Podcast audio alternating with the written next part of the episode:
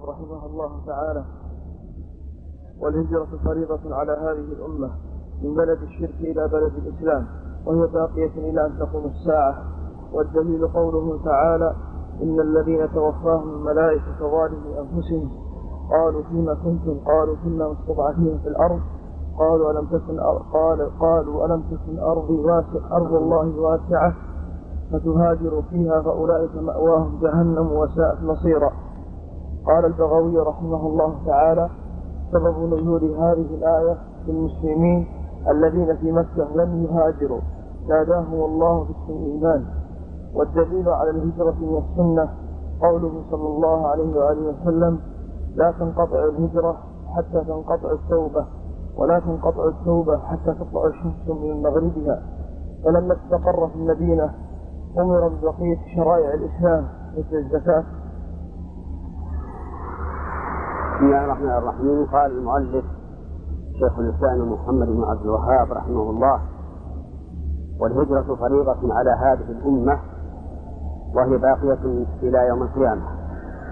الهجرة كما فسرها رحمه الله هي الانتقال من بلد الشرك إلى بلد الإسلام وهي واجبة على كل مؤمن لا يستطيع إظهار دينه في بلد الكفر أن يهاجر إلى بلد الإسلام. لأنه لا يتم إسلامه إذا كان لا يستطيع إظهاره إلا بالهجرة وما لا يتم الواجب إلا به فهو واجب. ودليل ذلك قوله تعالى إن الذين توفاهم الملائكة ظالمي أنفسهم قالوا فيما كنتم؟ قالوا كنا مستضعفين في الأرض. قالوا فيما كنتم؟ قالوا كنا مستضعفين في الأرض.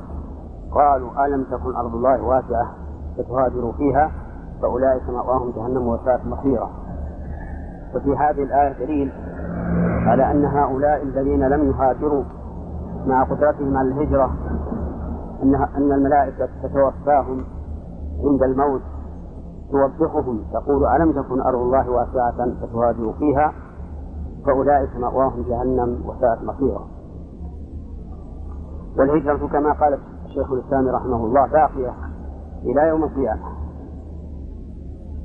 لقول النبي صلى الله عليه وسلم لا تنقطع الهجرة حتى تنقطع التوبة ولا تنقطع التوبة حتى تخرج الشمس من مغربها. وذلك حين انتهاء العمل الصالح المقبول. لقول الله تعالى هل ينظرون إلا أن تأتيهم الملائكة أو يأتي ربك أو يأتي بعض آيات ربك؟ يوم يأتي بعض آيات ربك فلا ينفع نفسا إيمانها لم تكن آمنت من قبل أو كتبت في إيمانها خيرا. والمراد ببعض الآيات هنا طلوع الشمس من مغربها.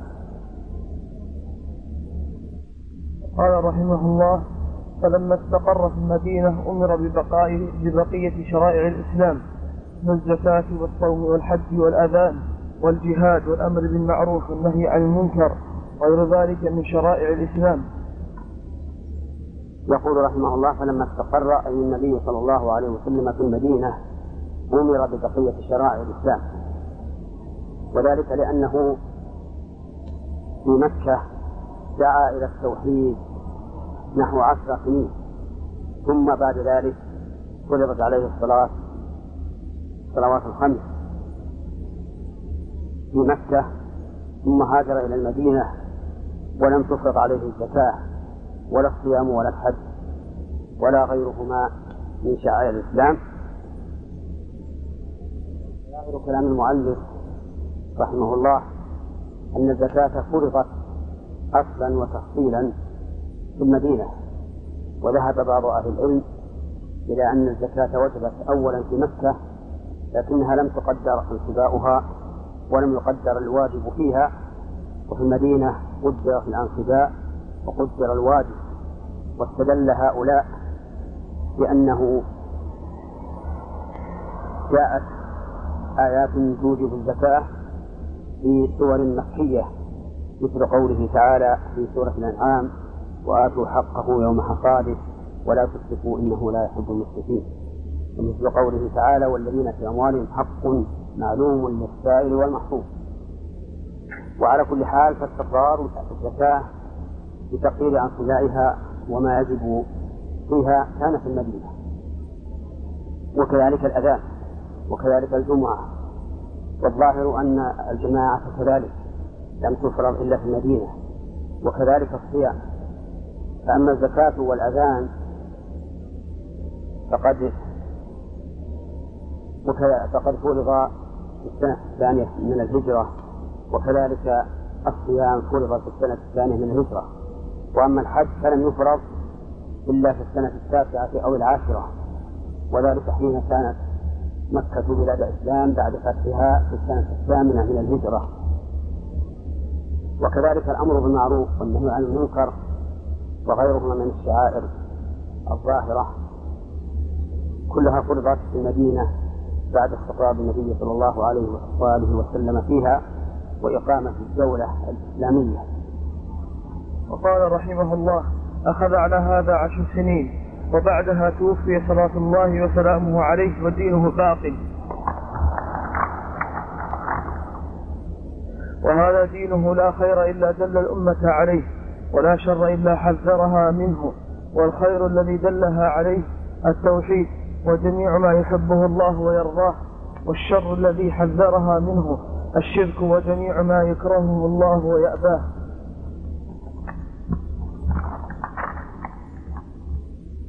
قال قال المؤلف رحمه الله شيخ الإسلام محمد بن الوهاب وبقي على ذلك أي النبي صلى الله عليه وسلم عشر سنين أي بعد هجرته ثم توفاه الله عز وجل بعد أن أكمل به الدين وأتم به النعمة على المؤمنين.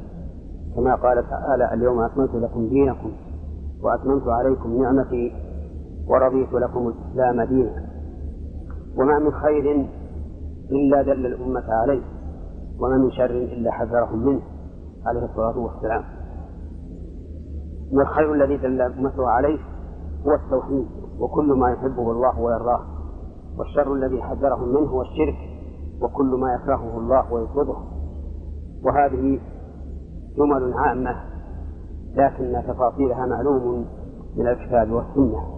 فإن النبي صلى الله عليه وآله وسلم لم يأمر بأمر فقال العقل ليته لم يأمر به ولم ينهى عن شيء فقال العقل ليته لم ينهى عنه.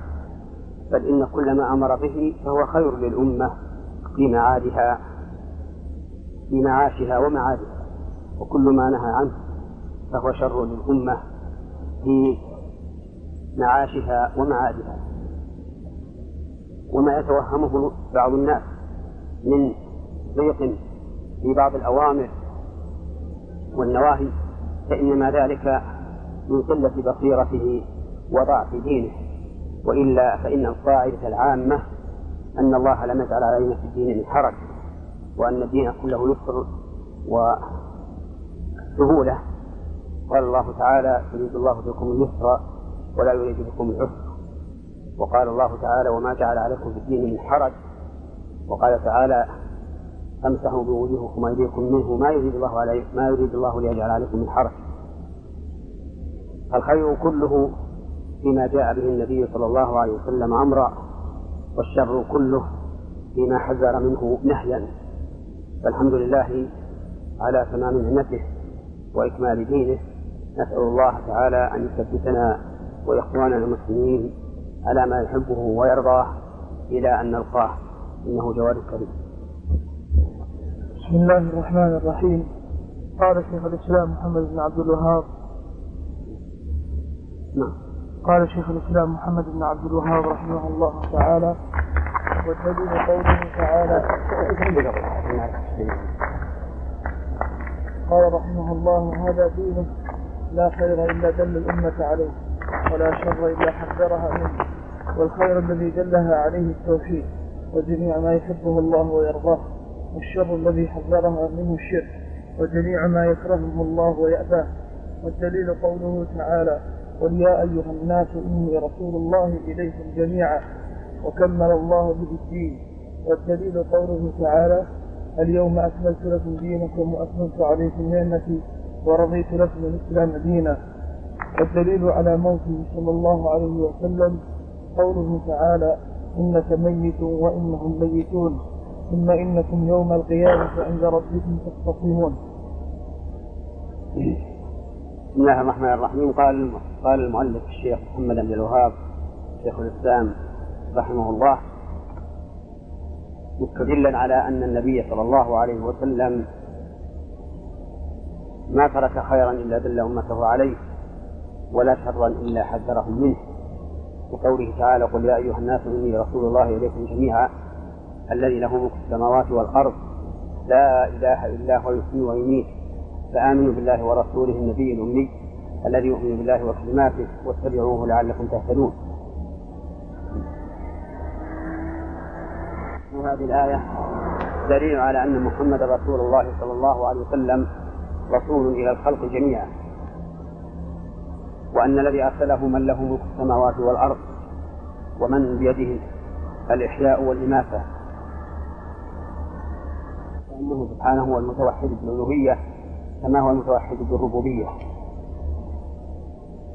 ثم أمر الله سبحانه وتعالى في آخر الآية أن نؤمن بهذا الرسول النبي الأمي وأن نتبعه أن نؤمن به بقلوبنا وأن نتبعه بجوارحنا وأن ذلك سبب للهداية أي للهداية العلمية والهداية العملية هداية الإرشاد وهداية التوفيق. له عليه الصلاة والسلام بين الخير ودل ودل عليه وأمر به وبين الشر وحذر منه صلوات الله وسلامه عليه ثم ذكر رحمه الله أن الله أتم أن الله اتم به أن الله أتم به النعمة على المؤمنين وأكمل به الدين. ذلك في قوله تعالى اليوم أكملت لكم دينكم وأتممت عليكم نعمتي ورضيت لكم الإسلام دينا. ثم بين رحمه الله أن محمدا رسول الله صلى الله عليه وآله وسلم بشر سيموت كما كما يموت البشر. واستدل لذلك بقوله تعالى إنك ميت وإنهم ميتون. ثم إنكم بعد ذلك ثم إنكم عند ربكم يوم القيامه يوم القيامة تختصمون فأكد الله سبحانه وتعالى موت نبيه صلى الله عليه وآله وسلم. وأكد موت غيره أيضا. وقد قال الله تعالى وما جعلنا لبشر من قبلك الخلد. أفإن مت فهم الخالدون. وقال تعالى وما محمد الا رسول قد خلت من قبله الرسل افان مات أو قتل انقلبتم على اعقابكم ومن ينقلب على عقبه فلا يضر الله شيئا وسيجزي الله الشاكرين. نعم. وقال رحمه الله والناس إذا ماتوا يبعثون والدليل قوله تعالى منها خلقناكم وفيها نعيدكم ومنها نخرجكم تارة أخرى. وقوله تعالى والله أنبتكم من الأرض نباتا ثم يعيدكم فيها ويخرجكم إخراجا. وبعد البعث. بين رحمه الله في هذه الجملة أن الناس إذا ماتوا يبعثون. بل يبعثهم الله عز وجل أحياء بعد موتهم للجزاء. وهذا هو النتيجة من إرسال الرسل بل من خلقه الدنيا كلها. أن يعمل الناس لهذا اليوم يوم البعث والنشور. اليوم الذي ذكر الله سبحانه وتعالى من أحواله ما يجعل القلب ينيب إلى الله عز وجل ويخشى هذا اليوم. قال الله تعالى فكيف تتقون إن كفرتم؟ يوما يجعل الولدان شيبا السماء منفطر به كان وعده مفعولا. يقول المؤلف رحمه الله تعالى والدليل على ذلك قوله تعالى منها خلقناكم وفيها نعيدكم ومنها نخرجكم تارة أخرى. أي من الأرض خلقناكم بخلق آدم عليه الصلاة والسلام من تراب. وفيها نعيدكم في الدفن بعد الموت ومنها نخرجكم تارة أخرى في البعث يوم القيامة. وكذلك الآية؟ على الثاني ما والله أنبتكم من الأرض نباتا. وكذلك قوله تعالى والله أنبتكم من الأرض نباتا ثم يخرجكم ثم يعيدكم فيها ويخرجكم إخراجا فهي تطابق تماما قوله تعالى منها خلقناكم وفيها نعيدكم ومنها نخرجكم تارة أخرى والآيات في هذا كثيرة. مثل قوله تعالى ثم إنكم بعد ذلك لميتون. ثم إنكم يوم القيامة تبعثون. وقد أبدى الله عز وجل وأعاد في إثبات المعاد حتى يوقن الناس بذلك ويزدادوا إيمانا ليعملوا لهذا اليوم الذي نسأل الله تعالى أن يجعلنا من العاملين له ومن السعداء فيه. إنه جواد كريم وصلى الله وسلم على نبينا محمد وعلى آله وصحبه أجمعين. عندك زيادة؟ رحمه الله. وبعد البعث محاسبون ومجزيون بأعمالهم. والدليل قوله تعالى ولله ما في السماوات وما في الأرض ليجزي الذين أساءوا بما عملوا ويجزي الذين أحسنوا بالحسنى. يعني أن الناس بعد البعث يجازون ويحاسبون على أعمال إن خيرا فخير وإن شرا فشر قال الله تبارك وتعالى فمن يعمل مثقال ذرة خيرا يره. عليكم السلام.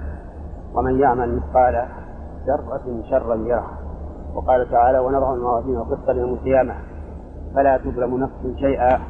وإن كان مثقال حبة خردل أتينا بها وكفى بنا حاسبين. وهذا الجزاء بين الله عز وجل مقداره. فقال فقال جل وعلا من جاء بالحسنة فله عشر أمثالها. عليه السلام. ومن جاء بالسيئة فلا يجزى إلا مثلها وهم لا يظلمون. فالحسنة بعشر أمثالها إلى سبعمائة ضعف إلى أضعاف كثيرة فضلا من الله عز وجل وامتنانا. وهو سبحانه وتعالى قد تفضل بالعمل الصالح ثم تفضل مرة أخرى بالجزاء عليه. هذا الجزاء الواسع الكثير أما العمل السيء فإن السيئة بمثلها لا يجازى الإنسان بأكثر منها. لقوله تعالى ومن جاء بالسيئة فلا يجزى إلا مثلها وهم لا يظلمون. وهذا من كمال فضل الله عز وجل وإحسانه. بالنسبة للأعمال لجزاء الأعمال الصالحة ومن كمال عدله بالنسبة للأعمال السيئة. بسم الله الرحمن الرحيم. قال شيخ الإسلام محمد بن عبد الوهاب ذكر أن الخلق يبعثون يحاسبون يجزون على أعمالهم. قال رحمه الله وأرسل الله جميع الرسل مبشرين ومنذرين. والدليل قوله تعالى رسلا مبشرين ومنذرين. لئلا يكون للناس على الله حجة بعد الرسل وأولهم نوح عليه السلام. بسم الله الرحمن الرحيم. قال المؤلف شيخ الإسلام محمد بن عبد الوهاب رحمه الله وأرسل الله جميع الرسل مبشرين ومنذرين. كما قال الله تعالى رسلا مبشرين ومنذرين يبشرون من أطاعهم بالجنة وينذرون من خالفهم بالنار. وهؤلاء وإرسال هؤلاء الرسل له حكم عظيمة من أهمها بل هو أهمها أن تقوم الحجة على الناس حتى لا يكون لهم على الله حجة بعد إرسال الرسل. كما قال تعالى رسل مبشرين ومنذرين لئلا يكون للناس على الله حجة بعد الرسل. وذلك من نعمة الله على عباده فإن العقل البشري مهما كان لا يمكنه أن يدرك تفاصيل ما يجب لله تعالى من الحقوق الخاصة به. ولا يمكنه أن يطلع على ما لله تعالى من الصفات الكاملة التي وصف الله بها نفسه. ولا يمكن أن يطلع على ما له من الأسماء الحسنى التي سمى بها نفسه. فلهذا أرسل الله هؤلاء الرسل عليهم الصلاة والسلام مبشرين ومنذرين وأنزل معهم الكتاب بالحق ليحكم بين الناس بما اختلفوا فيه. وقال رحمه الله وأولهم نوح عليه السلام وآخرهم محمد صلى الله عليه وآله وسلم وهو خاتم النبيين. والدليل على أن أولهم نوح قال قوله تعالى إنا أوحينا إليك كما أوحينا إلى نوح والنبيين من بعده. وكل أمة يقول شيخ الإسلام محمد بن عبد الوهاب رحمه الله وأولهم أي أول رسل نوح عليه الصلاة والسلام وآخرهم محمد صلى الله عليه وسلم وآخرهم محمد صلى الله عليه وسلم. والدليل على أن أولهم نوح قوله تعالى إنا أوحينا إليك كما أوحينا إلى نوح والنبيين من بعد. وقال والنبيين من بعده. وثبت في الصحيح في حديث الشفاعة أن الناس يأتون إلى نوح فيقولون له أنت أول رسول أرسله الله إلى أهل الأرض. وليس قبل نوح أحد من الرسل بما سمعت من الآية والحديث. وبهذا نعرف ضعف قول من يقول إن إدريس كان من أجيال نوح. بل الذي يظهر أن إدريس من أنبياء بني إسرائيل.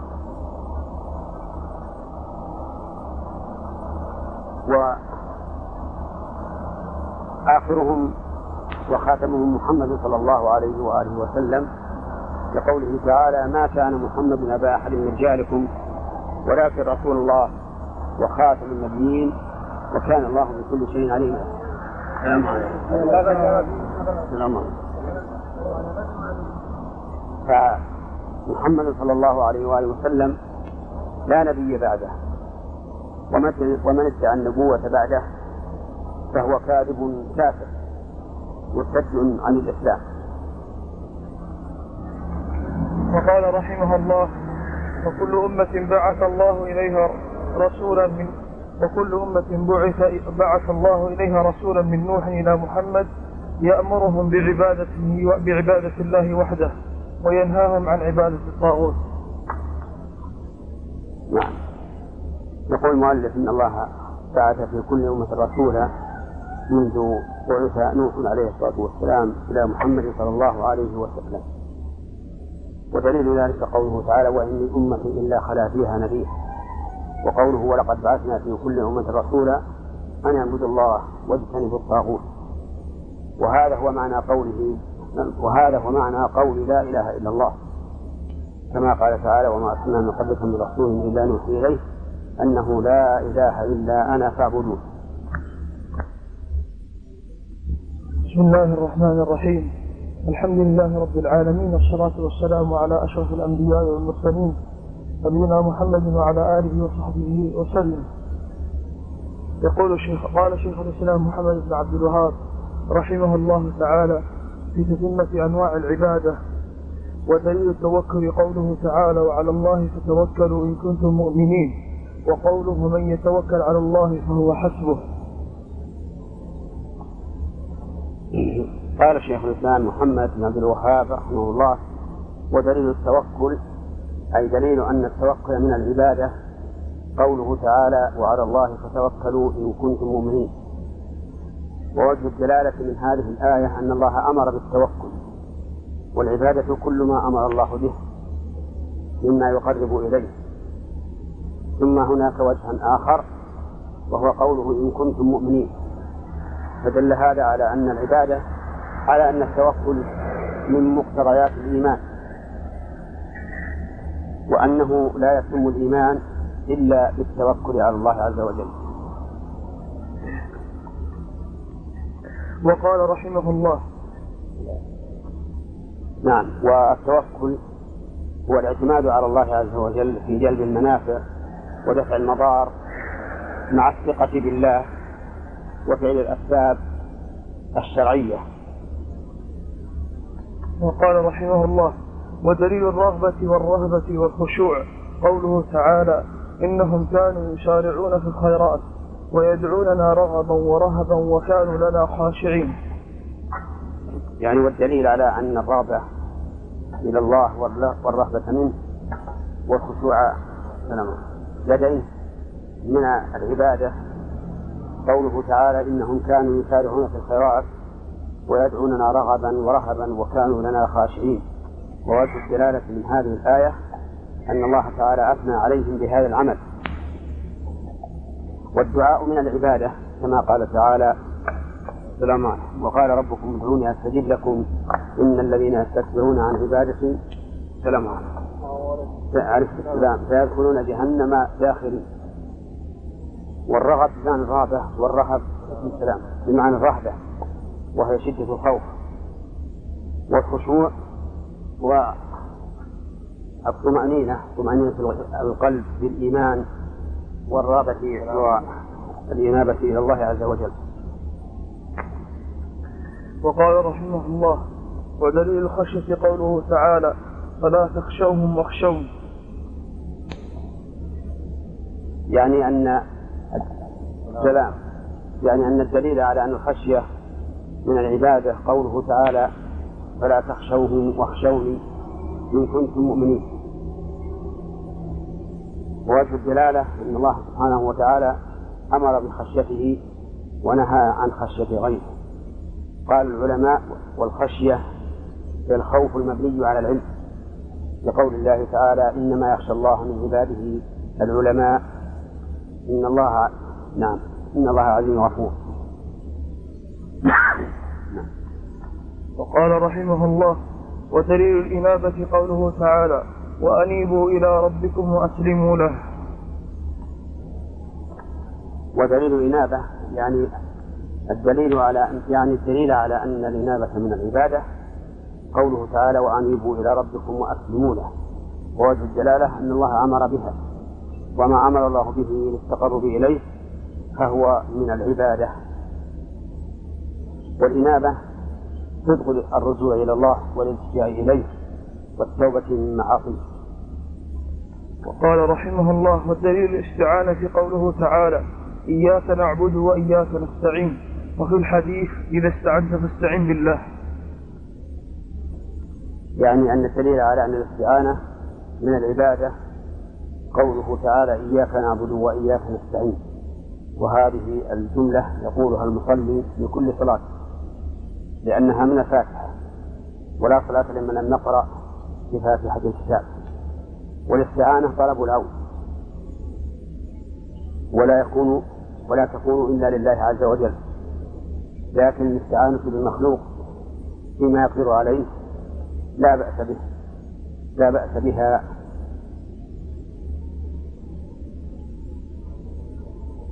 وقوله صلى الله عليه وسلم إذا استعنت فاستعن بالله. يعني اجعل استعانتك بالله عز وجل حتى وإن كانت بواسطة المخلوق. وذلك لأن إعانة المخلوق لك إنما هو بتدبير الله وتقديره عز وجل ولو شاء لم ولو شاء الله لم يهون وقال رحمه الله ودليل الاستعاذة قوله تعالى قل أعوذ برب الناس يعني أن الدليل على أن الاستعاذة من العبادة قوله تعالى قل أعوذ برب الناس فأمر الله عز وجل نبيه أن يستعيذ بالله وحده قل أعوذ برب الناس والاستعاذة طلب العون وهو اللجوء إلى الله عز وجل من المكروه. ولهذا قيل إن العياذ هو اللجوء إلى الله عز وجل في دفع المكروه واللياذ هو اللجوء إليه في حصول المطلوب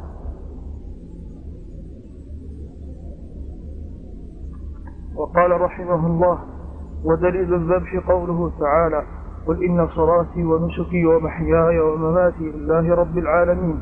لا شريك له وبذلك أمرت وأنا أول المسلمين. يعني أن الدليل على أن الذبح من العبادة قوله تعالى قل إن صلاتي ونسكي ومحياي ومماتي لله رب العالمين لا شريك له وبذلك أمرت وأنا أول المسلمين. وفي دلالة الآية قوله ونسكي فإن النسك هنا يراد به الذبح. كقوله تعالى فصل لربك وانحر وقد يراد به جميع العبادات ويكون الذبح أول وأولى ما يدخل فيه. وعلى كل حال الآية تدل على أن الصلاة والنسك لله وحده لا شريك له. كقوله تعالى قل إن صلاتي ونسكي ومحياي ومماتي لله رب العالمين. لا شريك له وبذلك أمرت وأنا أول المسلمين. وقال رحمه الله والدليل من السنة لعن الله من ذبح لغير الله. الدليل من السنة على أن الذبح يكون لله وحده. قول النبي صلى الله عليه وآله وسلم لعن الله من ذبح لغير الله. واللعن هو الطرد والإبعاد عن رحمة الله عز وجل ولا يكون إلا بفعل كبيرة من كبائر الذنوب. فدل هذا على أن من ذبح لغير الله فإنه ملعون مطرود عن رحمة الله ولكن المراد من ذبح لغير الله تقربا إليه بالذبح وأما من ذبح للضيف إكراما له أو للمحتاج لدفع حاجته فليس فليس من هذا الباب في شيء. وقال رحمه الله ودليل ودليل النذر ودليل النذر قوله تعالى يوفون بالنذر ويخافون يوما كان شره مستطيرا. يعني الدليل على أن النذر من العبادة قوله تعالى يوفون بالنذر ويخافون يوما كان شره مستطيرا. ووجه الدلالة من الآية أن الله أثنى عليهم بالوفاء بالنذر وعطف عليه كونهم يخافون يوما كان شره مستطيرا وهو يوم القيامة. وهذا اليوم وإن كان شره مستطيرا فإنه على المؤمن يسير. بدليل قوله تعالى وكان يوما على الكافرين عسيرا وقال تعالى على الكافرين غير يسير. وقال تعالى وقال الكافرون هذا يوم عسر. أما على المؤمن نسأل الله أن يجعلنا يوما كان شره مستطيرا وهو يوم القيامة. وهذا اليوم وإن كان شره مستطيرا فإنه على المؤمن يسير. بدليل قوله تعالى وكان يوما على الكافرين عسيرا وقال تعالى على الكافرين غير يسير. وقال تعالى وقال الكافرون هذا يوم عسر أما على المؤمن نسأل الله أن يجعلنا وإياكم منهم فإنه يسير. سهل عليه. وقال شيخ الإسلام محمد بن عبد الوهاب رحمه الله بتتمة كلامه عن الطواغيت وافترض الله على جميع العباد الكفر بالطاغوت والإيمان بالله.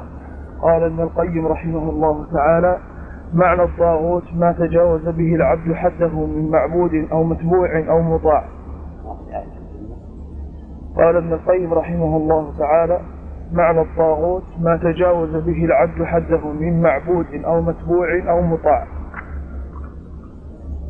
أراد شيخ الإسلام رحمه الله بهذا أن التوحيد لا يتم إلا بعبادة الله وحده لا شريك له واجتناب الطاغوت. والطاغوت مأخوذ من الطغيان وهو تجاوز الحد. كما قال تعالى إنا لما طغى الماء حملناكم في الجارية قال قال ابن القيم رحمه الله في تعريفه ما تجاوز به العبد حده من معبود أو متبوع أو مطاع. والمراد بقوله من معبود ما عبد وهو راض بعبادة الناس له. أما المعبود الذي لا يرضى فإنه ليس من الطاغوت في شيء لكن فعل العابد هو الذي نصفه بأنه طغيان. وكذلك المتبوع والمطاع. المتبوع كان في شرع الله ليس من الطغيان في شيء. وإن كان في غير شرع الله فهو طاغوت. إن جاء إلى مخالفة الشرع وهو عالم. وأما المطاع فالمراد به الأمير الذي يطاع. فإذا أمر بما يخالف الشرع فهو من الطواغيت. بسم الله الرحمن الرحيم. قال شيخ الإسلام محمد بن عبد الوهاب رحمه الله تعالى في تتمة كلامه عن الطواغيت والطواغيت كثيرون رؤوسهم في في تتمة كلامه في كلامه. في كلام ما سبق له في كلامه عن الطواغيت قال رحمه الله والطواغيت كثير رؤوسهم خمسة. إبليس لعنه الله. ومن عبد ومن عبد ومن عبد وهو راض. ومن دعا الناس إلى عبادة نفسه.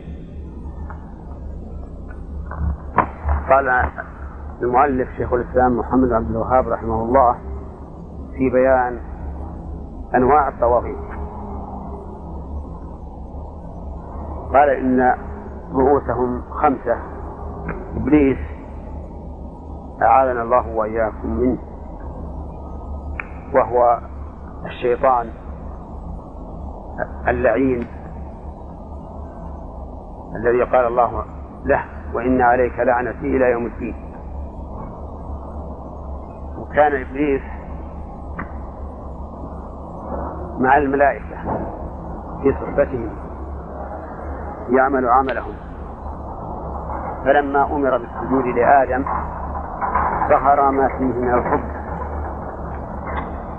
والإباء والاستكبار. فأبى واستكبر. فطرد من رحمة الله عز وجل. قال الله قال الله تبارك وتعالى وتعالى وإذ قلنا للملائكة اسجدوا لآدم فسجدوا إلا إبليس كان من الجن ففسق عن أمر ربه. وهو أصل الشر. في بني آدم وفي غيرهم أيضا من الجن. والثاني من عبد وهو راضي يعني من عبد من دون الله.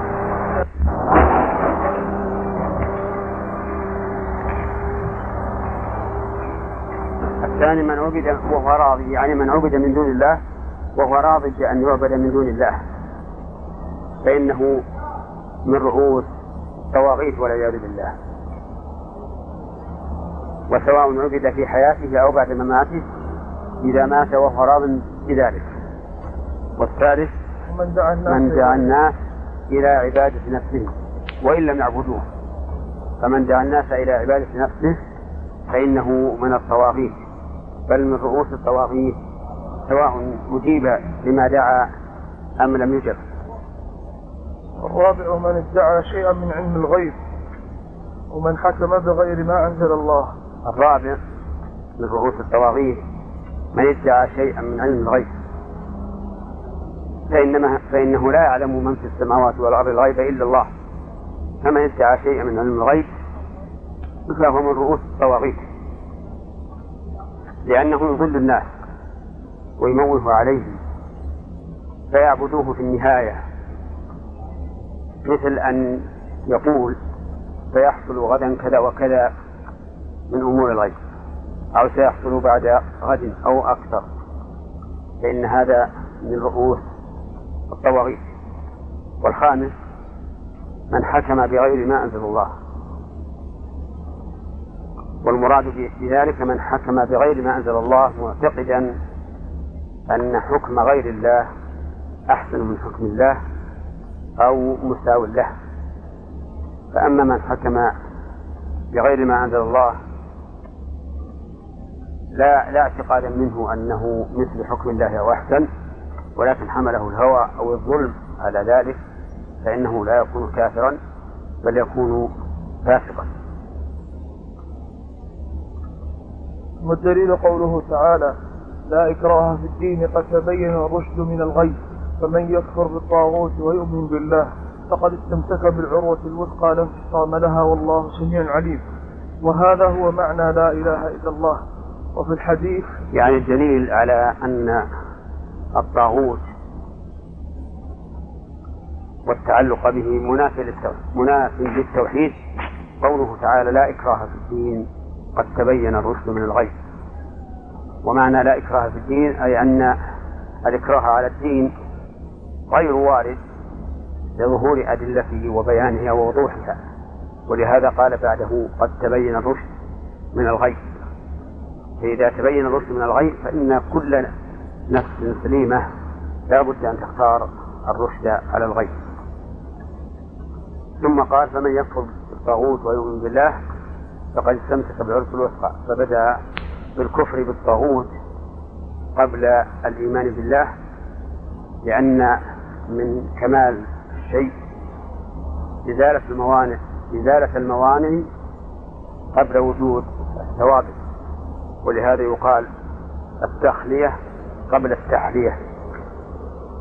لم يكن الطاغوت أن ينكره ويجحده ويعتقد بطلانه ويؤمن بالله إيمانا مستلزما للإذعان والقبول.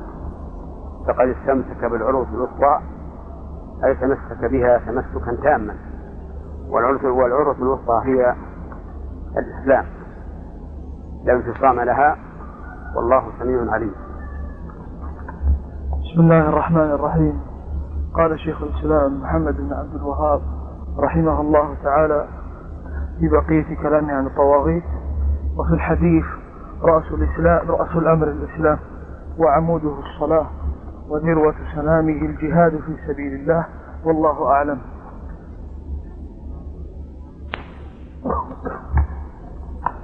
يقول شيخ الإسلام محمد بن عبد الوهاب رحمه الله وفي الحديث عن النبي صلى الله عليه وسلم أنه قال رأس الأمر الإسلام وعموده الصلاة وذروة صنامه الجهاد في سبيل الله.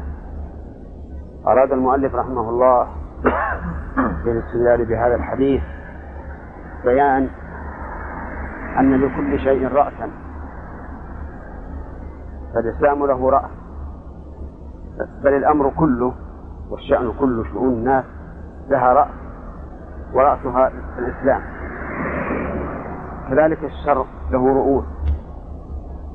ورؤوس الطوائف خمسة كما سبق في كلامه رحمه الله.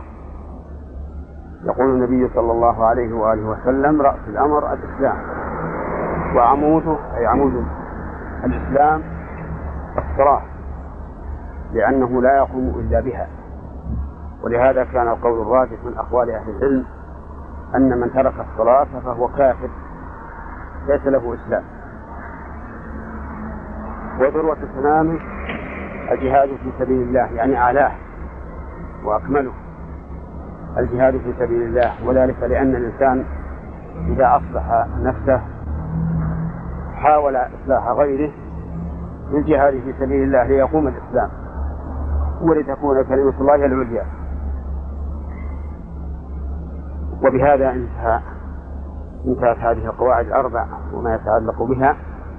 فنسأل الله تعالى أن يجيب مؤلفها أحسن ثواب وأن يجعل لنا نصيبا من أجرها وثوابها وأن يجمعنا وإياه في دار كرامته إنه جواد كريم.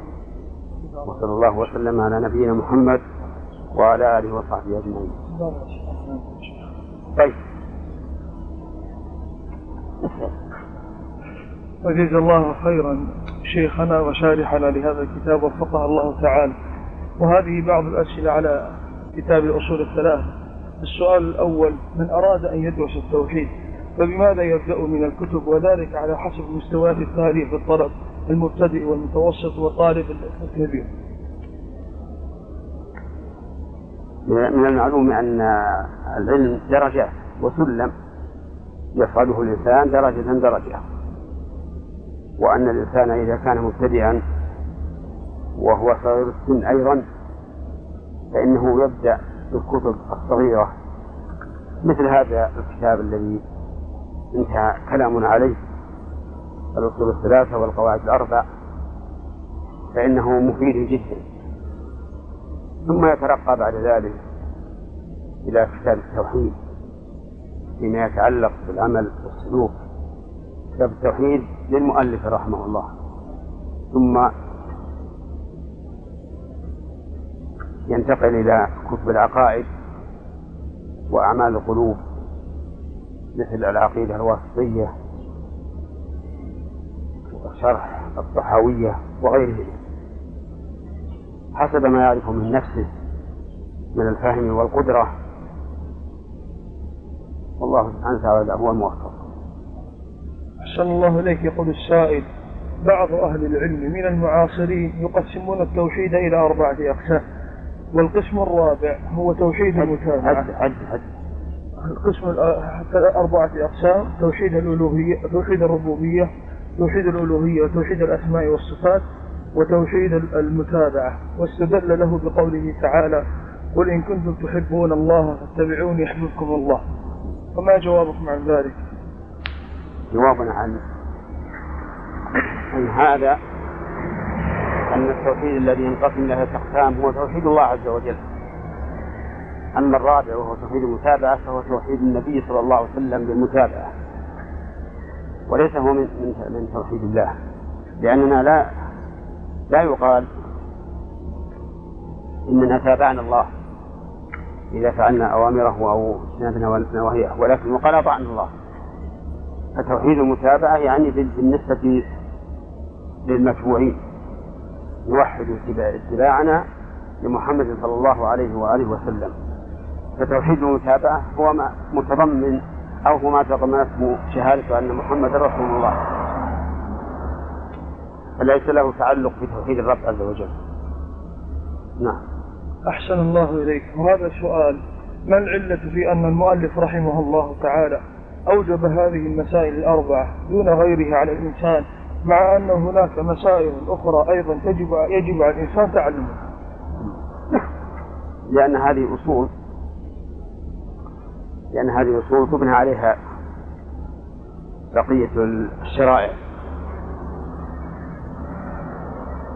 هذا أحسن الله إليك سؤال يقول بعض أهل العلم استدل بسورة العصر في الرد على طائفة الأحناف بأن الإيمان داخل بأن الأعمال داخلة ضمن الإيمان. فما هو وجه الدلالة من السورة؟ السورة تدل على أن الإيمان غير العمل في هذه في هذه السورة. لأنه قال إلا الذين آمنوا وعملوا الصالحات وتواصوا بالحق وتواصوا بالصبر.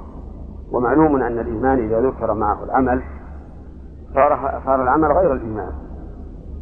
كما قال النبي صلى الله عليه وآله وسلم في حديث جبريل حين سأله عن الإسلام والإيمان والإحسان تفرق النبي صلى الله عليه وآله وسلم بين الإسلام والإيمان. لكن إذا ذكر الإيمان وحده أو الإسلام وحده شمل الآخر. فلا يظهر لي وجه الاستدلال الذي أشرت إليه. بل الأمر بالعكس. لكن هناك أدلة أخرى تدل على أن العمل من الإيمان مثل قول الله تعالى وما كان الله ليضيع إيمانكم قال المفسرون أي صلاتكم إلى بيت المقدس ومثل قول النبي صلى الله عليه وآله وسلم الإيمان بضع وسبعون شعبة فأعلاها قول لا إله إلا الله وأدناها إماطة الأذى. تابعنا الله إذا فعلنا أوامره أو اجتنبنا نواهيه ولكن وقال أطعنا الله. فتوحيد المتابعة يعني بالنسبة للمتبوعين نوحد اتباعنا لمحمد صلى الله عليه وآله وسلم. فتوحيد المتابعة هو ما متضمن أو هو ما تضمنته شهادة أن محمد رسول الله. فليس له تعلق بتوحيد الرب عز وجل. نعم. أحسن الله إليك. وهذا سؤال ما العلة في أن المؤلف رحمه الله تعالى أوجب هذه المسائل الأربعة دون غيرها على الإنسان مع أن هناك مسائل أخرى أيضا تجب يجب على الإنسان تعلمها؟ لأن هذه أصول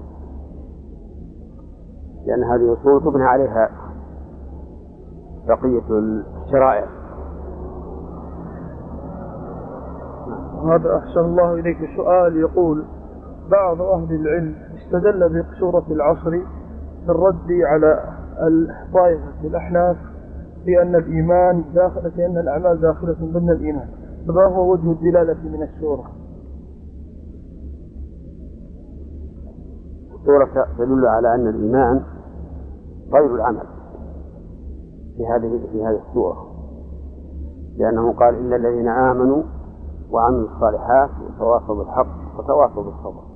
ومعلوم أن الإيمان إذا ذكر معه العمل صار صار العمل غير الإيمان. كما قال النبي صلى الله عليه وآله وسلم في حديث جبريل حين سأله عن الإسلام والإيمان والإحسان. تفرق النبي صلى الله عليه وآله وسلم بين الإسلام والإيمان. لكن إذا ذكر الإيمان وحده أو الإسلام وحده شمل الآخر. فلا يظهر لي وجه الاستدلال الذي أشرت إليه. بل الأمر بالعكس. لكن هناك أدلة أخرى تدل على أن العمل من الإيمان مثل قول الله تعالى وما كان الله ليضيع إيمانكم قال المفسرون أي صلاتكم إلى بيت المقدس ومثل قول النبي صلى الله عليه وآله وسلم الإيمان بضع وسبعون شعبة فأعلاها قول لا إله إلا الله. وأدناها إماطة الأذى عن الطريق والحياء شعبة من الإيمان. نعم. أحسن الله إليك. هذا هو السؤال الأخير. ما هي بعض الفوائد المستنبطة من حديث جبريل المشهور في صحيح الإمام مسلم؟ ما هو؟ قول عن عمر بن الخطاب رضي الله عنه قال بينما نحن جلوس عند رسول الله صلى الله عليه وسلم إذ دخل إذ دخل علينا رجل شديد بياض الثياب شديد سواد الشعر لا يرى عليه أثر السفر ولا نعم. يعرف منه أحد. الحديث. الحديث. طيب. هذا الحديث أصل من أصول الإسلام. بل هو الدين كما قال النبي عليه الصلاة والسلام. وفيه من الفوائد الجمة. ما لا ما لا يمكنني الآن ذكر بعضه. وأحيلك على شرح الأربعين لابن رجب. فإنه أوسع ما رأيت. ممن تكلم على هذا الحديث. نعم. جزاك الله خير وأحسن الله إليك. وانتهى هذا الشرح المبارك في صبيحة يوم السبت في الرابع من شهر الله المحرم لعام الثالث عشر وأربعمائة وألف من الهجرة. وبالله عز وجل التوفيق. قاله أبو الحسن علي بن محمد بن علي بسم الله الرحمن الرحيم. بسم الله الرحمن الرحيم.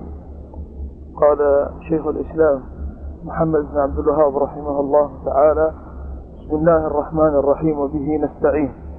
اعلم رحمك الله.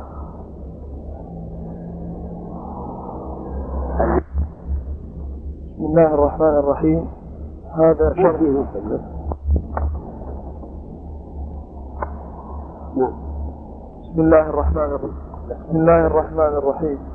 الحمد لله رب العالمين والصلاة والسلام على أشرف الأنبياء والمرسلين نبينا محمد وعلى آله وصحبه وسلم.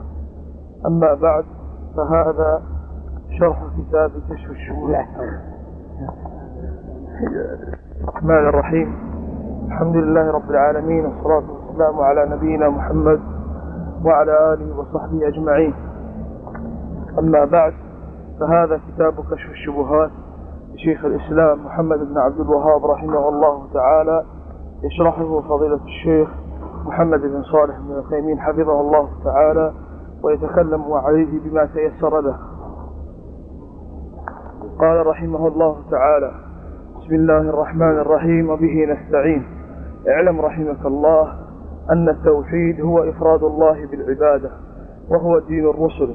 الذين أرسلهم الله به إلى عباده فأولهم نوح عليه السلام أرسله الله إلى قومه لما غلوا في الصالحين ودا وسواعا ويغوث ويعوق ونسرا.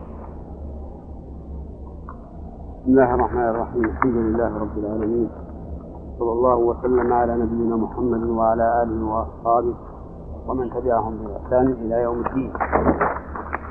أما بعد فإن لشيخ الاسلام محمد بن الوهاب رحمه الله من الرسائل الكثيرة في ما يدل على اهتمامه به وينبئ عن وجود كثير من الناس يقومون بالشرك. لهذا نجده رحمه الله يؤلف الكتب بل الرسائل الكثيرة في هذا الموضوع المهم.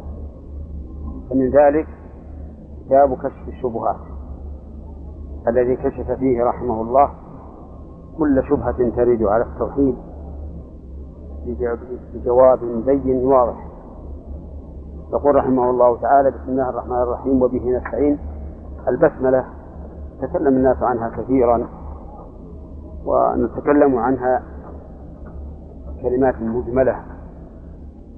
فالجار ومجرور فيها لا بد أن يكون متعلقا بشيء محذوف لأن كل جار ومجرور أو ظرف أو ظرف فإنه لا بد أن يكون له شيء يتعلق به من الفعل أو اسم الفاعل أو اسم المفعول أو غير ذلك. فالجار مجرور في البسملة متعلق بالمحذوف والأولى أن يقدر هذا المحذوف فعلا متأخرا مناسبا.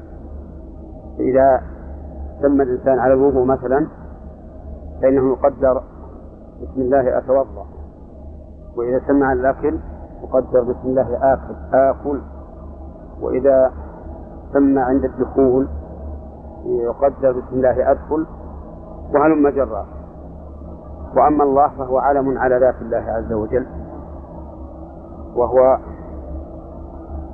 أنص الأعمال أنص الأعلام على مدلوله. ولهذا قال العلماء أعرف المعارف لفظ الله لأنه لا يدل على أحد سوى الله عز وجل. فهو أعرف حتى من الضمير المعروف مرجعه ومعناه ذو الألوهية والعبودية على خلقه أجمعين.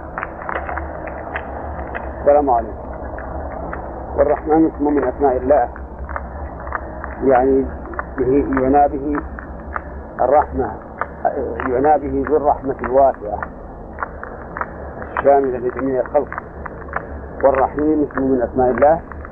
يعنى به الموصل للرحمة من شاء من عباده. قال المؤلف وبه نستعين. أي نطلب العون من الله عز وجل وحده. ولهذا قدم الجار مجهول وتقديم ما حقه التأخير يفيد الحصر كما نص على ذلك علماء البلاغة. ثم بين رحمه الله أن أن دين الله عز وجل هو التوحيد وهو إفراد الله تعالى بالعبادة. بحيث لا يعبد غير الله. لا ملك مقرب ولا نبي مرسل. وقال إن هذا هو دين الرسل الذي بعثوا به. وأولهم نوح عليه الصلاة والسلام بعثهم إلى قومه يدعوهم إلى توحيد الله ويحذرهم من عبادة الأصنام التي هي ودا هي ود وسواع ويغوث ويعوق ويغوث ويعوق ونحن. وسبب عبادة هذه الأصنام في قوم نوح هو الغلو في الصالحين. لأن هذه أسماء رجال كانوا صالحين. نصبوا لهم تماثيل. فلما طال عليهم الأمد عبدوا هذه الأصنام. فجاء نوح عليه الصلاة والسلام يبين لهم توحيد الله ويحذرهم من الشرك بالله عز وجل. وهكذا جميع الرسل أرسلوا بهذا الأصل العظيم. قال الله تعالى وما أرسلنا من قبلك من رسول إلا إلا نوحي إليه أنه لا إله إلا أنا فاعبدوه. وقال تعالى ولقد بعثنا في كل أمة رسولا أن اعبدوا الله واجتنبوا الطاغوت. فمنهم من هدى الله ومنهم من حقت عليه الضلالة. نسأل الله لنا ولكم الهداية وأن يجنبنا أسباب الضلالة والغواية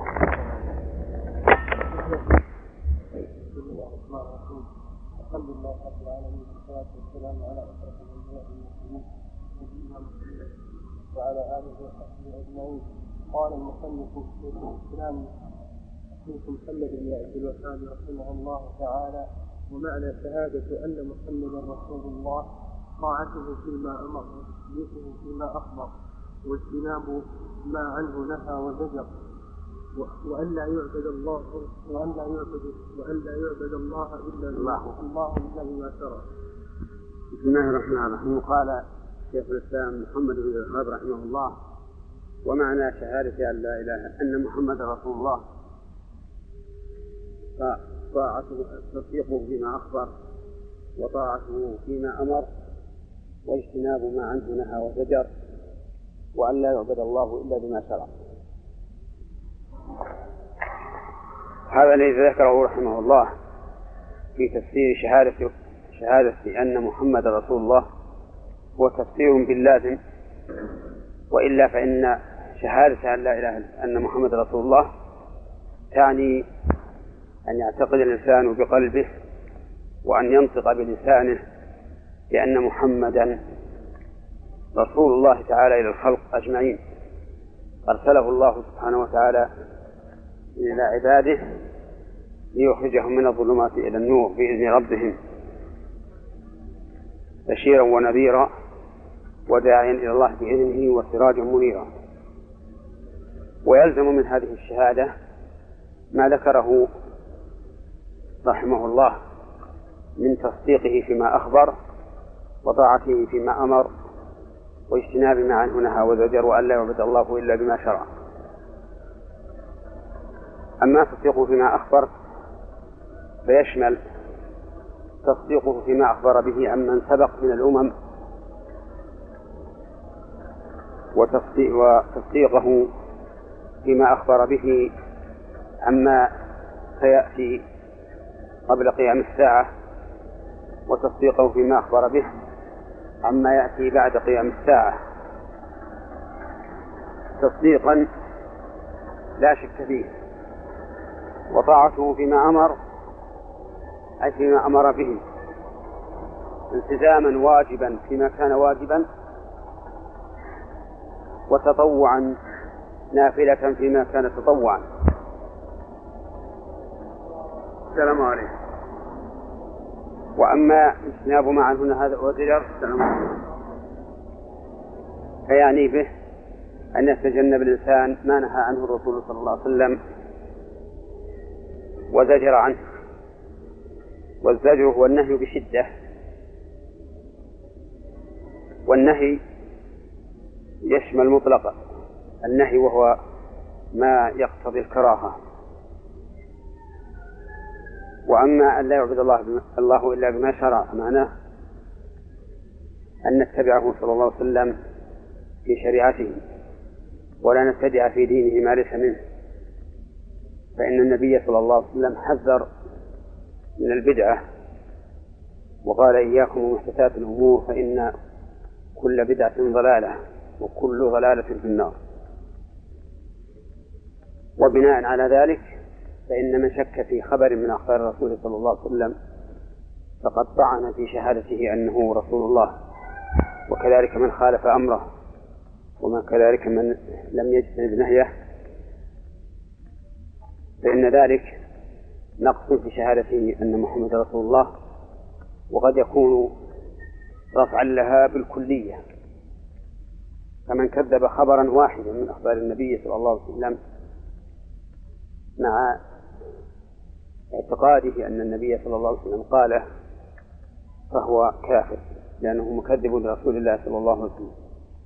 ومن عصاه فيما أمر فقد يكون فاسقا وقد يكون كافرا وقد يكون دون ذلك. وكذلك من لم يجتنب ما عنه نهى وزجر. وأما من تعبد لله بغير ما شرع فإن عبادته غير مقبولة منه بل هي مردودة لقول النبي صلى الله عليه وسلم من عمل عملا ليس عليه أمرنا فهو رد. فعليك أخ أخ المسلم بتحقيق شهادة أن محمد رسول الله على الوجه الذي ذكره الشيخ رحمه الله.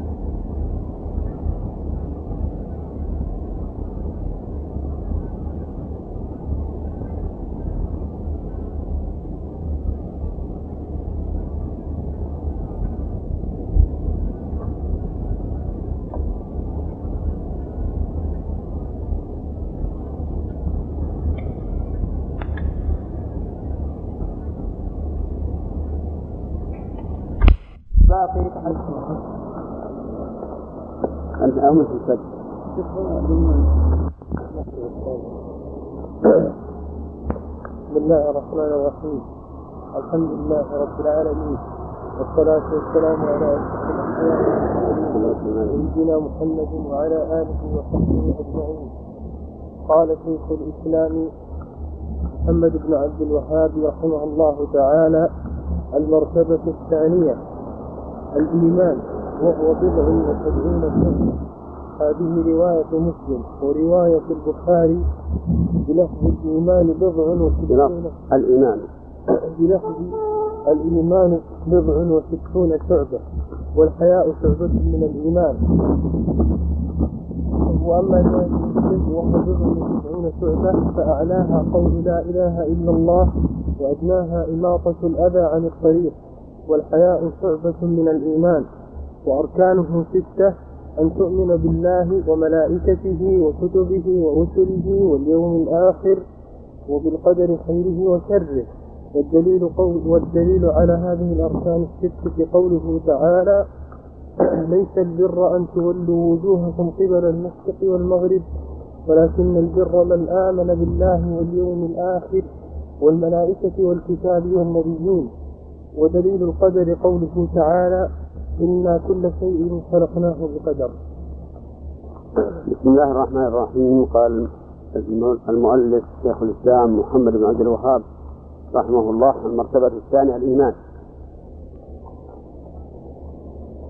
وهو أن تؤمن بالله وملائكته وكتبه ورسله واليوم الآخر وتؤمن بالقدر خيره وشره. وقد سبق لنا الكلام على هذه المرتبة إلى قوله وملائكته. أما قوله وكتبه فهو جمع كتاب والمراد به الكتب التي أنزلها الله على رسله وما من رسول إلا وأنزل الله عليه الكتاب. كما قال الله تعالى لقد أرسلنا رسلنا بالبينات وأنزلنا معهم الكتاب والميزان ليقوم الناس بالقسط. وقال تعالى كان الناس أمة واحدة فبعث الله النبيين مبشرين ومنذرين وأنزل معهم الكتاب ليحكم بين الناس بما اختلفوا فيه.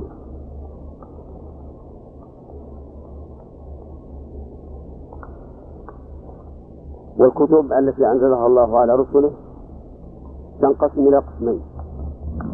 قسم علمنا علمناه باسمه مثل القرآن الكريم التوراة الإنجيل الزبور صحف إبراهيم صحف موسى. وقسم لم نعلم به بعينه فنؤمن به إجمالا. ثم إن الإيمان بالكتب يعني أن تؤمن بأن الله تعالى أنزل هذا الكتاب المعين على الرسول الذي أنزله عليه أو تؤمن بأن الله أنزل كتبا على رسله. وتؤمن بما صح من أخبارها فيما نقل إلينا. وإنما قلت بما صح من أخبارها فيما نقل إلينا لأن الكتب قد حرفت وغير فيها وبدت.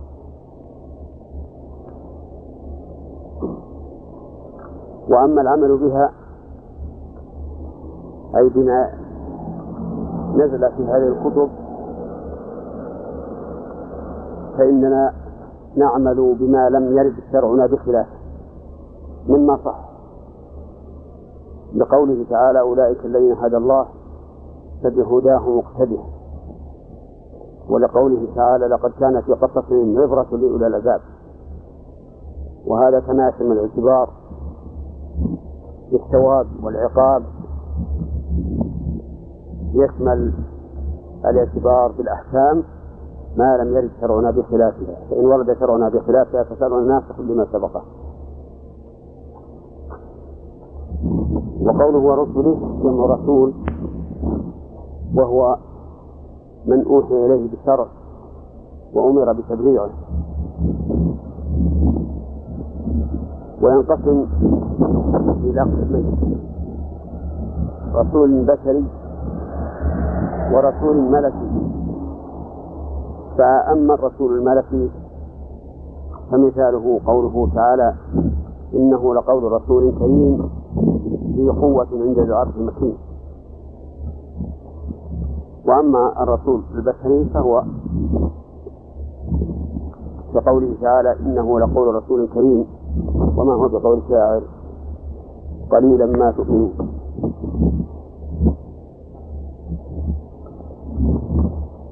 والمراد بالرسل هنا الرسل من البشر لأن الرسل من من الملائكة يدخلون في قوله أن تؤمن بالله وملائكته. والإيمان بالرسل ينقسم إلى قسمين. القسم الأول من علمنا أسماءهم بأعيانه فهؤلاء نؤمن بهم بأعيانهم. والثاني من لم نعلم فهؤلاء نؤمن بهم إجمالا.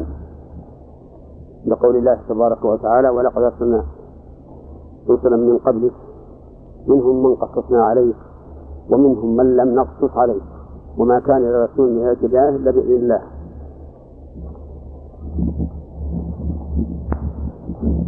ثم إن كيفية الإيمان بالرسل أن تؤمن بأن الله تعالى أرسلهم إلى عباده ليخرجوهم من الظلمات من النور.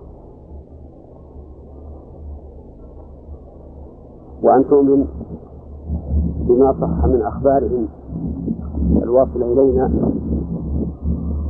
وأما العمل بشرائعهم فإن كان ما نقل إلينا مخالفا لشريعتنا فالعمل بما في شريعتنا وإن كان غير مخالف فالصحيح أن شرع من قبلنا شرع لنا ما لم يجد شرعنا في خلافه وقد سبق الدليل على ذلك. وأما الإيمان باليوم الآخر فالمراد باليوم الآخر يوم القيامة لأنه اليوم الذي لا يوم بعده. ويدخل فيه كل ما أخبر به النبي صلى الله عليه وسلم مما يكون بعد الموت كفتنة القبر ونعيم القبر وعذاب القبر وغير ذلك مما أخبر به الرسول صلى الله عليه وسلم. وكذلك ما يكون في يوم القيامة من الحساب والثواب والجزاء.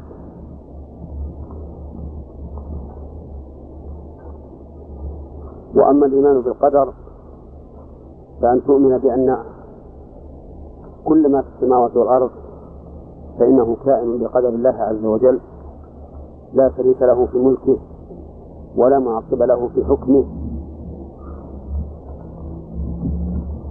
وله أي الإيمان بالقدر أربع مراتب. المرتبة الأولى أن تؤمن بعلم الله المحيط بكل شيء. فإن الله سبحانه وتعالى محيط بكل شيء علما حاضرا وماضيا ومستقبلا. والمرتبة الثانية أن تؤمن بأن الله كتب ذلك في اللوح المحفوظ. كتب ما يكون في ما يكون إلى يوم القيامة. ودليل هاتين المرتبتين قوله تعالى ألم تعلم أن الله يعلم ما في السماء والأرض؟ إن ذلك في كتاب. إن ذلك على الله. وقوله تعالى وعنده مفاتح الغيب لا يعلمها إلا هو ويعلم ما في البر والبحر وما تسقط من ورقة لا يعلمها ولا حبة في ظلمات الأرض ولا رطب ولا يابس إلا في كتاب مبين. المرتبة الثالثة المشيئة أن تؤمن بأن كل ما حدث في العالم العلوي والسفلي فإنه من مشيئة الله. سواء كان ذلك من أفعال الله عز وجل أو من أفعال الخلق. ودليل هذا قوله تعالى ويفعل الله ما يشاء وقوله تعالى لمن شاء منكم أن يستقيم وما تشاءون إلا أن يشاء الله رب العالمين فما شاء الله كان وما لم يشاء لم يكن.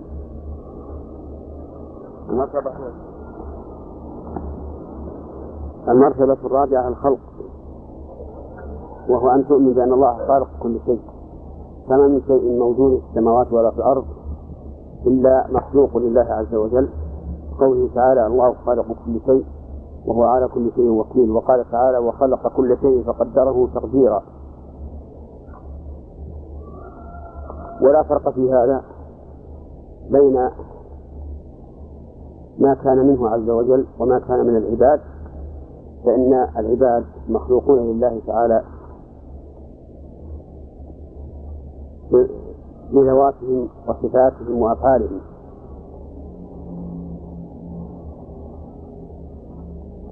قال الله تعالى والله خلقكم وما تعملون.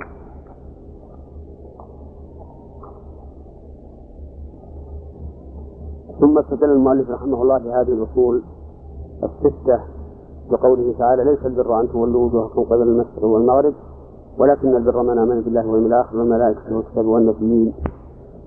وقال تعالى في القدر إنا كل شيء خلقناه بقدر. اقتصر على هذا لا نذكر بعض اقتراحات الإخوان وما قد يقولون. صلى الله وسلم وبارك على نبينا محمد.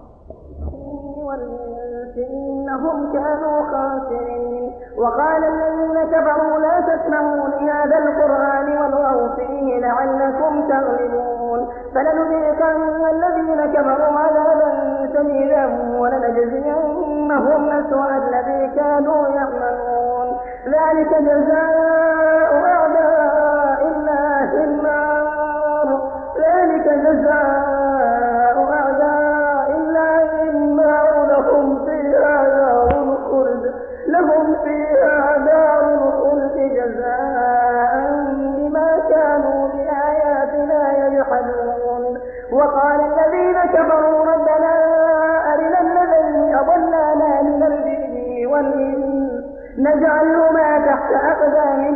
ليكونا من الأسفلين. إن الذين قالوا ربنا الله ثم استقاموا. إن الذين قالوا ربنا الله ثم استقاموا. تتنزل عليهم الملائكة ألا تخافوا ولا تحزنوا. تتنزل عليهم الملائكة ألا تخافوا ولا تحزنوا وأبشروا ونصور نفس الجبال. بسم الله الرحمن الرحيم. الحمد لله رب العالمين. صلى الله وسلم على عبده ورسوله محمد وعلى آله وصحبه أجمعين. قال شيخ الإسلام محمد بن عبد الوهاب رحمه الله تعالى المرتبه الثالثه الإحسان ركن واحد وهو أن تعبد الله كأنك تراه. فإن لم تكن تراه فإنه يراه. والدليل قوله تعالى إن الله مع الذين اتقوا والذين هم محسنون. وقوله تعالى وتوكل على العزيز الرحيم الذي- يراك حين تقوم وتقلبك في الساجدين. إنه هو السميع العليم. خلنا بسم الله. بسم الله الرحمن الرحيم. قال المؤلف شيخ الإسلام محمد بن عبد الوهاب رحمه الله المرتبة الثالثة يعني من مراتب الدين التي علمها رسول الله صلى الله عليه وسلم أصحابه جوابا عن أسئلة جبريل. الإحسان والإحسان مصدر أحسن وإحسان الشيء إتقانه وجعله حسنا. وقد فسره النبي صلى الله عليه وسلم بأن بأن تعبد الله كأنك تراه فإن لم تكن تراه فإنه يراك. المعنى أن تعبد الله تعالى على درجة اليقين أولا كأنك تراه فتعبد فتعبده طلبا. للوصول إليه. فإن لم تكن تراه فإنه يراك. وهذه حال دون الحال الأولى لأنها لأن هذه حال الخوف والهرب. أي فإن لم تكن فإن لم تعبده. على وجه كأنك تراه فاعلم أنه يراك عز وجل. فتكون هذه الحال دون الحال الأولى. هذا هو الإحسان. ثم استدل المؤلف رحمه الله بهذا بقوله قال الله والدليل قوله تعالى إن الله مع الذين اتقوا والذين هم محسنون. والشاهد من هذه الآية قوله, قوله تعالى والذين هم محسنون. ففي هذه الآية إثبات أن الله تعالى مع المتقين المحسنين. وهذه المعية معية خاصة دون المعية العامة الشاملة لكل أحد. وهذه المعية الخاصة تقتضي مع الإحاطة بالخلق نصرا وتأييدا وتثبيتا. وقوله تعالى وتوكل على العزيز الرحيم الذي يراك حين تقوم وتقلبك الساجدين إنه هو السميع العليم. توكل التوكل صدق الاعتماد على الله سبحانه وتعالى في جلب المنافع ودفع المضار مع الثقة به سبحانه وتعالى وفعل الأسباب النافعة الثابتة شرعا وقوله على العزيز الرحيم أي على ذي العزة والرحمة الواسعة ذي العزة التي لا يغلب معها والرحمة التي وسعت كل شيء. الذي يراك حين تقوم وتقلبك الساجدين هذا هو الشاهد من, من هذه الآيات أنه يراك, يراك حين تقوم من, من منامك ويراك حين ويرى تقلبك في الساجدين. أي معهم. وذلك في آخر الليل حيث يقوم صلى الله عليه وسلم في بيته منفرد مختفيا عن الناس ولكن الله سبحانه وتعالى يراه. إنه هو السميع العليم. السميع الذي يسمع أقوال عباده والعليم العالم بأحوالهم. وقد قسم العلماء رحمهم الله سمع الله إلى قسمين الأول سمع استجابة أي أنه بمعنى استجاب سمع أي استجاب. ومنه قوله تعالى إن ربي لسميع الدعاء أي مجيب أي مجيبه. وقول المصلي سمع الله لمن حمده أي أجاب من حمد من حمده. والثاني سمع إدراك ما يسمع من أي صوت كان. وقسموا هذا إلى ثلاثة أقسام. سمع يقتضي النصر والتأييد ومنه قوله تعالى لموسى وهارون لا تخافا إنني معكما أسمع وأرى. وسمع يراد به التهديد كقوله تعالى أن يحسبون أنا لا نسمع سرهم ونجواهم بلى ورسلنا لديهم مكتوبون وسمع يراد به بيان عموم سمع الله تعالى لكل شيء. ومنه قوله تعالى قد سمع الله قول التي تجادلك في زوجها وتشتكي إلى الله. والله يسمع تحوركما إن الله سميع بصير.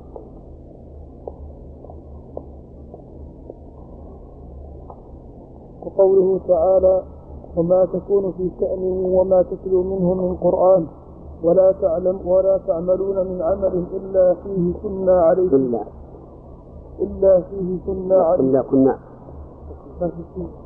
لا خلق. إلا كنا عليكم شهودا إذ تفيضون فيه. صح صح. والدليل من السنة. صح صح صح. وما و وقوله تعالى يعني ومن الأدلة على مرتبة الإحسان قوله تعالى وما تكون في شأن وما تتلو منه من قرآن ولا تعملون من عمل إلا كنا عليكم شهودا إذ تفيضون فيه.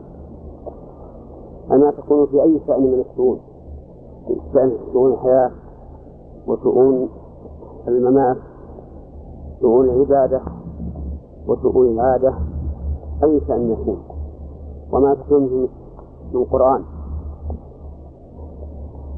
أي من كلام الله عز وجل. وهذا تحقيق بعد تعميم